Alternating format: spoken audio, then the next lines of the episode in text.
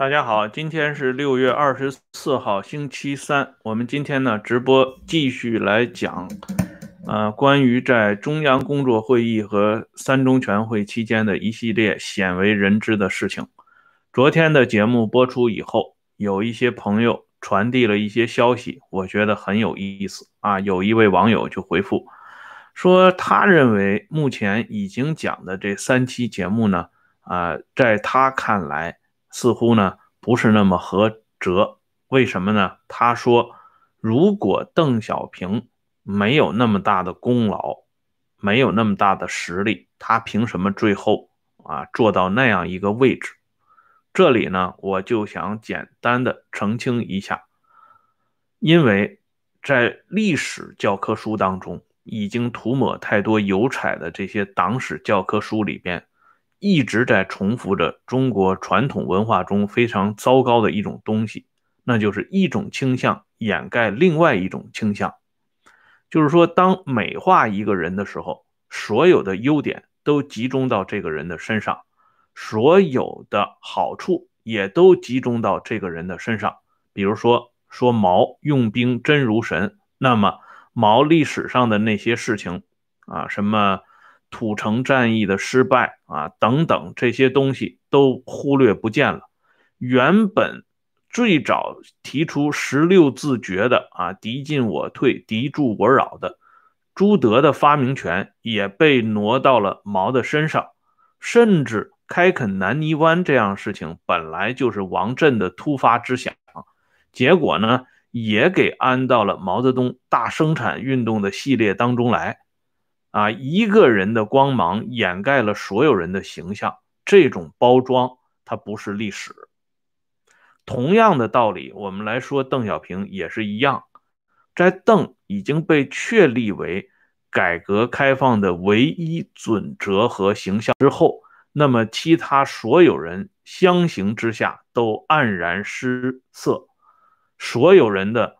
在改革开放进程中所做出的种种努力和突出的贡献，都被移花接木的放在了邓的身上。这才是我们要做这么几期节目，要给大家讲述一下一个在历史转折关头过程当中真实的邓小平的形象的由来。因为我们必须要还原历史的本来面目，才能够更清楚的。看清历史人物最本来的面目。邓的所谓的权威、威望和他广泛的人气基础，不是在一九七七年和七八年，而是在一九七五年，甚至可以推移一点到一九七四年。邓最后一次复出，在利用。毛的一些含混不清的指示的条件下，对当时中国那种百废待兴的局面进行了一系列的整顿和改变。虽然时间仅仅是一年多一点儿，可是，在全党全军全国各族人民心目当中，树立了一个非常崭新的形象。因为之前邓虽然。在中央常委的位置上长达十年，但他从来没有独当一面，如此艰难、负责任的啊整顿过这么大的一个国家的盘子。但是历史在一九七四年和一九七五年给了邓这么一个巨大的机会，邓本人呢也及时的抓住了这个机会。当代中国研究所有一位著名的学者，也是党史研究方面很有名气的学者，叫程中原。他是张闻天传的作者。程中原曾经写过一本书，叫《历史转折的前奏》。邓小平在一九七五年，这本书呢，很好的讲述了邓在整个的整顿和改变过程当中所立下的种种的汗马功劳，以及。啊，非同的凡，非非同一般的这种努力，正是由于这一年多的做法，让邓在党心、军心和民心当中掀起巨大的波澜。即便是在一九七六年的四五运动当中啊，在那种高压之下，当时有一个细节非常值得人们记忆和关注，那就是在一片喊喊打的这种形势之下，反击右倾翻案风甚嚣尘上的情况下，北京市普通市民有那么一大批普通市民，把自己捡来的那种小瓶子。啊非常小的那种小瓶子摆放到天安门广场的前面，摆的整整齐齐的好几排。它的寓意是什么呢？小瓶不能倒啊！用这种方式啊来传递人们心中的这种渴望和真实的意愿。可见那个时候的邓小平。他在当时中国历史的风口浪尖上的地位和作用是无与伦比的，这为他后来能够成为所谓的第二代领导集体核心奠定了最坚实的基础。啊，所以呢，你不能说的啊，这个历史进行倒装或者是前置，这不对。啊因此呢，今天我们还是来重新把这段历史呢进行梳理，把最真实的一面，或者说离最真实一面最近的地方给大家讲一讲。现在呢，我们来回复正题。上一次的节目呢，我提到一点，就是王震和姚依林啊，在邓摘桃之后，邓摘了一个大桃子。那么王震和姚依林一样画葫芦，他们摘了个小桃子，这是怎么来的呢？就是从当时中央工作会议西北组的讨论当中来。在西北组呢，胡耀邦首先发问，提出了非常尖锐的问题，而且四次发言。这四次发言呢，把小组的讨论。一下子推到了高潮，而这个时候配合胡耀邦的有两个关键性人物，一个是后来代替胡耀邦主持中国科学院的方毅。方毅这个人啊，在七十年代末八十年代初担任过国务院副总理，后来呢又改任国务委员。这个人很厉害啊，你看他这个人文质彬彬啊，戴个眼镜，不声不语的。在关键时刻敢于打冲锋，而且这个人写一笔好字啊，我是见过方毅写字的啊，所以呢，在这里还有一点小小的发言权。方毅的字写的非常漂亮啊，比张爱萍他们这些人写的都漂亮，是可以传世的。方毅这么一个人，首先冲了出来啊，配合胡耀邦的讲话。方毅之后是谁呢？是蛰伏很久了的徐向前，在华国锋上台以后呢，有两个山西人逐渐得到重用，一个是外交领域的姬鹏飞，我们讲过姬鹏飞的节目啊，再一个呢，就是同是山西人的徐向前。徐向前后来被任命为副总理兼国防部部长，就是在叶剑英交卸国防部部长之后，由徐向前。来取代徐向前呢，是一个长期被边缘化的人物，特别是在文化大革命当中担任第一任全军文革小组组长之后，铩羽而归，一度呢把他和谭震林、陈毅三个人作为二月逆流的主要黑帮人物进行批判，并且流放河南开封。因此，这个时候徐向前出来说一些话。特别是感同身受的一些话，让在场在座的人无不深受震撼。啊，徐帅发言很厉害，而且他的发言很快就送到了华国锋的办公桌上。办公桌上的文件，华国锋进行秘密圈点，并加重要的批示。他们三个人在西北组点火。搞得非常之热烈，这个气氛最终也感染了邓小平。邓在十一月十六号找胡乔木、胡耀邦、余光远他们商量他的闭幕式的讲话，并且提出了一定的思路，但这是初轮廓的，啊，只是提出了大致的这么一个概况，没有细化。当西北主的点火传递到邓小平这里之后呢，邓马上又改了主意，在十二月二号、十二月五号。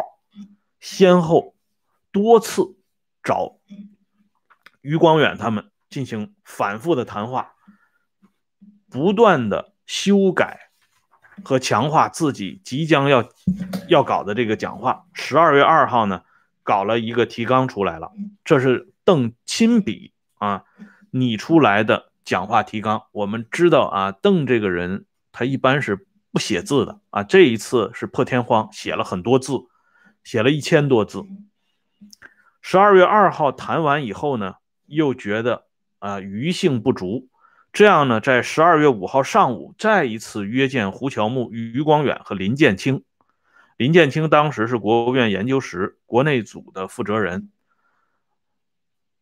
就中共中央工作会议闭幕会上的讲话稿问题进行意见的重新的更拟和发表。这里边呢，胡乔木起的作用呢不是特别大，真正起作用的是余光远。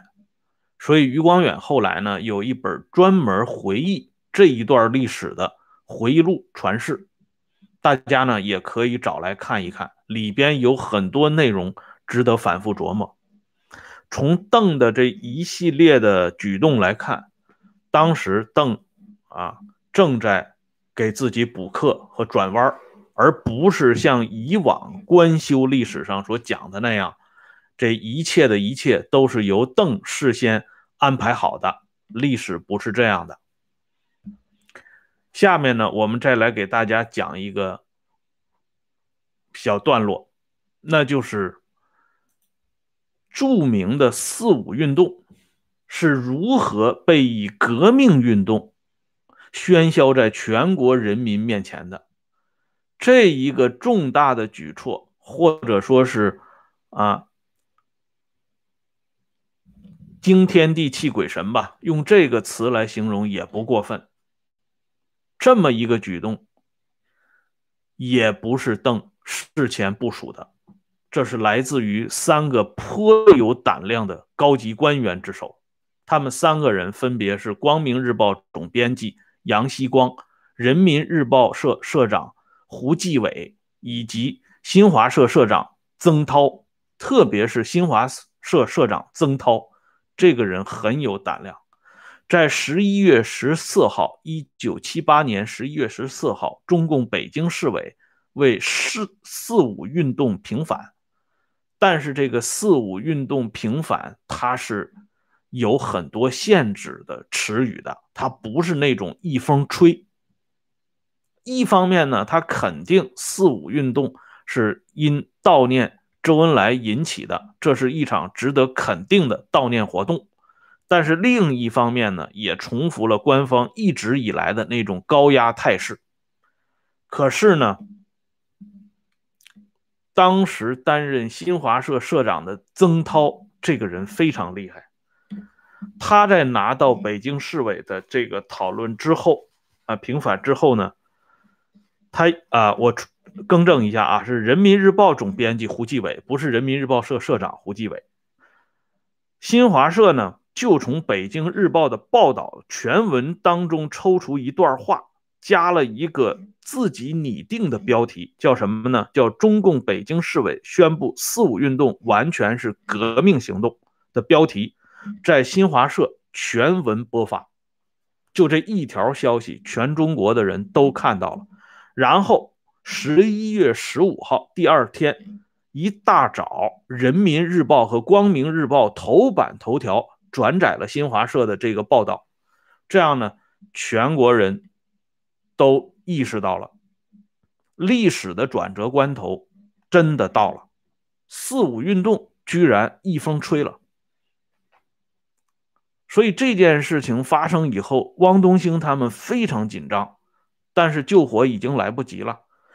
当时中国官方最具权威的三大媒体公开如此报道，这个力度可想而知。而在曾涛敢于舍除一身剐的时候，邓还在缅甸访问呢。而且这个真理大讨论啊，真理标准大讨论这件事情，实际上跟邓的关系也不大。因为在十二月十三号中央工作会议闭幕那一天，在讲到有关真理标准问题讨论时，华国锋是有这么一篇讲话的。讲话的原文我给大家念其中的一段啊。华国锋说：“由于我想等常委都在家的时候开会解决问题，因小平同志出访，在这一次中央工作会议前。”这个会没有来得及开，换句话说，真理标准问题实际上是要等邓回来以后才解决。那么，真理标准大讨论之前的种种的风生水起，其实跟邓并无直接关系，都是由胡耀邦一手策划和推动的。而孙长江、吴江他们这些人在这里边起的作用是无可替代的。而且呢，我刚才强调，邓花了三次，十一月十六号、十二月二号、十二月五号三次啊，召见这些笔杆子们到他的身边讨论他在中央工作会议闭幕式上的讲话。为什么呢？因为在整个的。所谓历史转折性质的三中全会结束的时候，中共十一届三中全会的公报里边，对于阶级斗争的这根弦儿仍然在紧绷着。换句话说呢，三中全会没有最终解决阶级斗争是中国当前社会主要矛盾的这一提法，就是说阶级斗争仍然是悬在大家脑袋上的那一柄。达摩克利斯剑，可见这个历史推动之艰难啊！以往大家认为三中全会一开，哗，就改革开放就来了，然后号角就吹响了，然后怎么样怎么样，不是这么简单的。好了，我们重复了这么多西北主的讨论，那么王震和姚依林摘了什么样的桃子呢？这两个人很厉害啊，他把方毅和徐向前的东西。团吧团吧，变成他们自己的东西给说了出来，然后会议的简报上边啊，方振、呃方毅和徐向前的东西被淡化，王震、姚依林的东西被强化。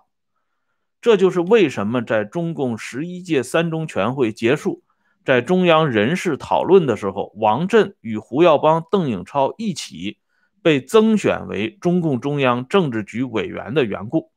而在三中全会结束后的第四天召开的中共中央政治局会议上，在讨论汪东兴中央办公厅职务的时候，中央决定由姚依林接替汪东兴担任中共中央办公厅主任的全部由来。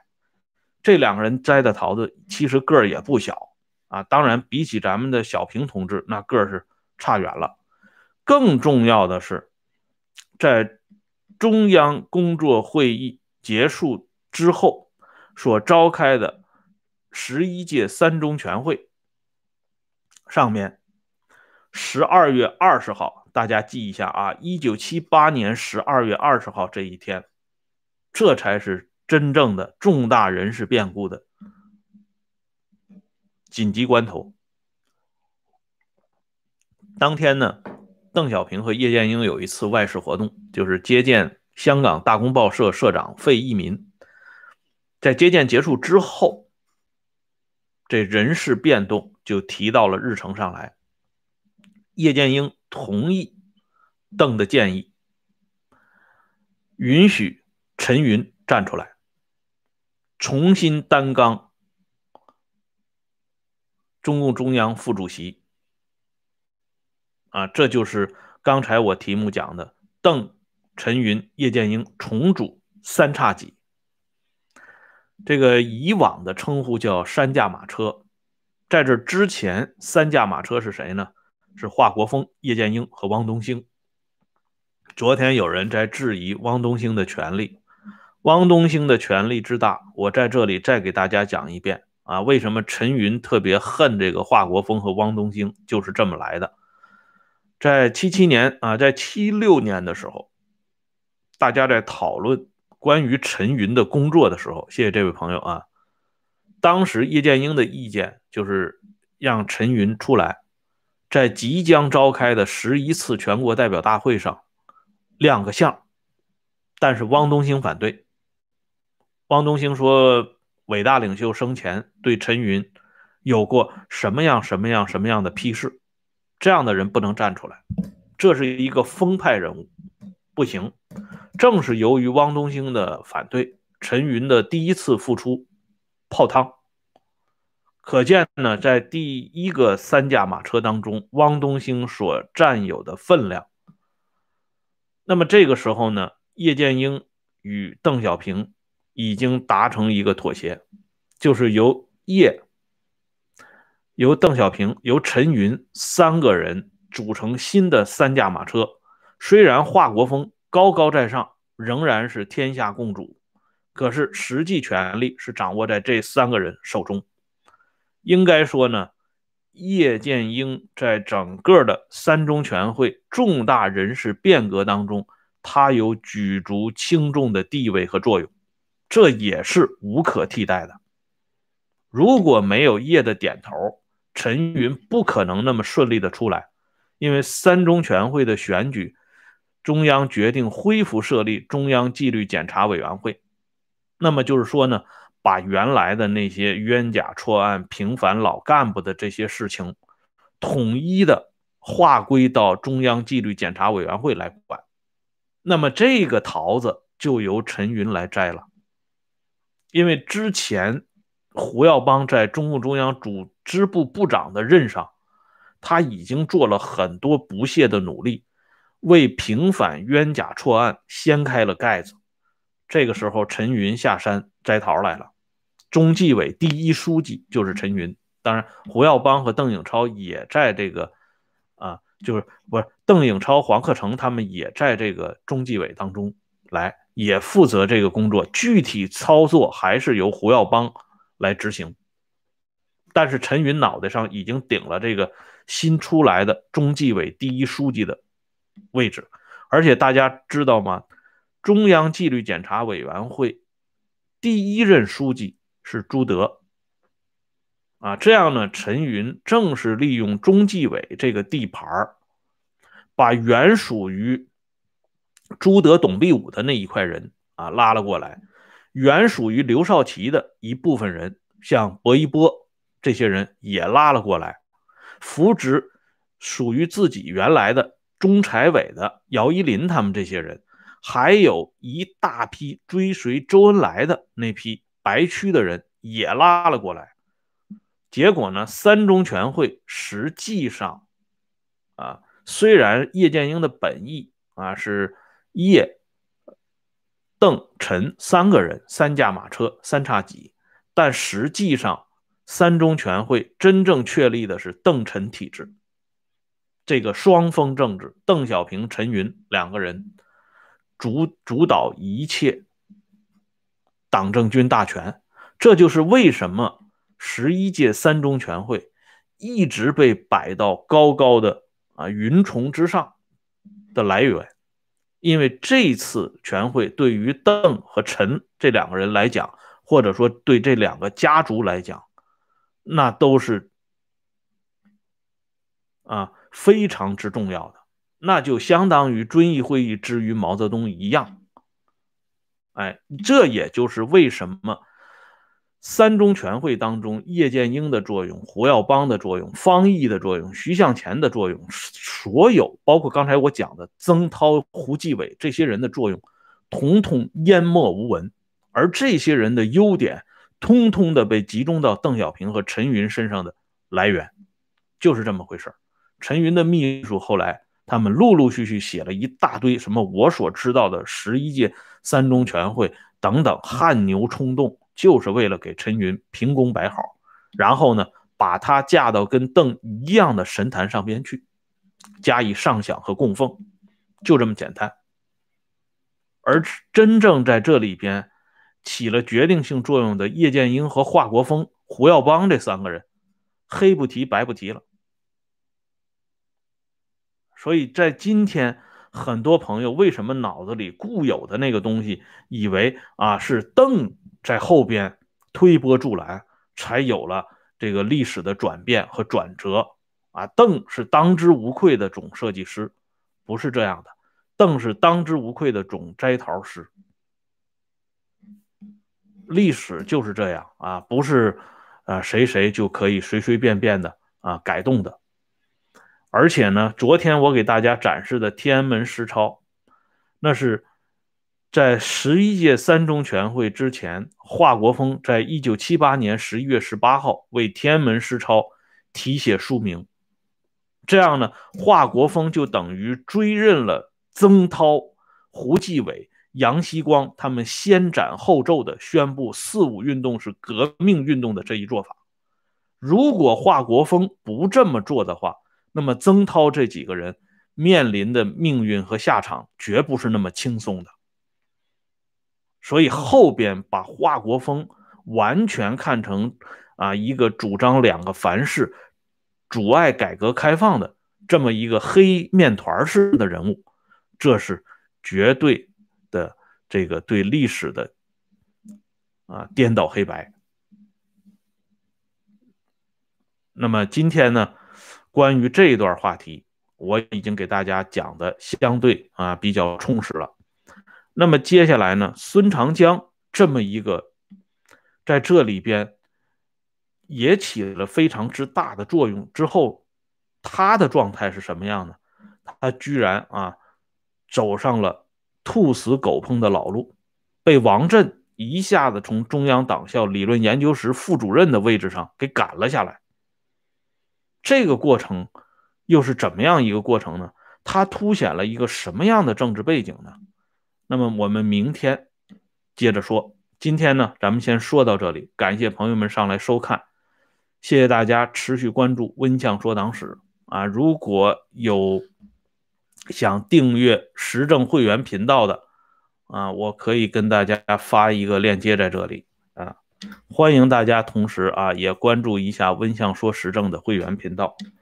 这个频道呢，现在每天都在更新啊。好了，咱们明天接着聊，再见。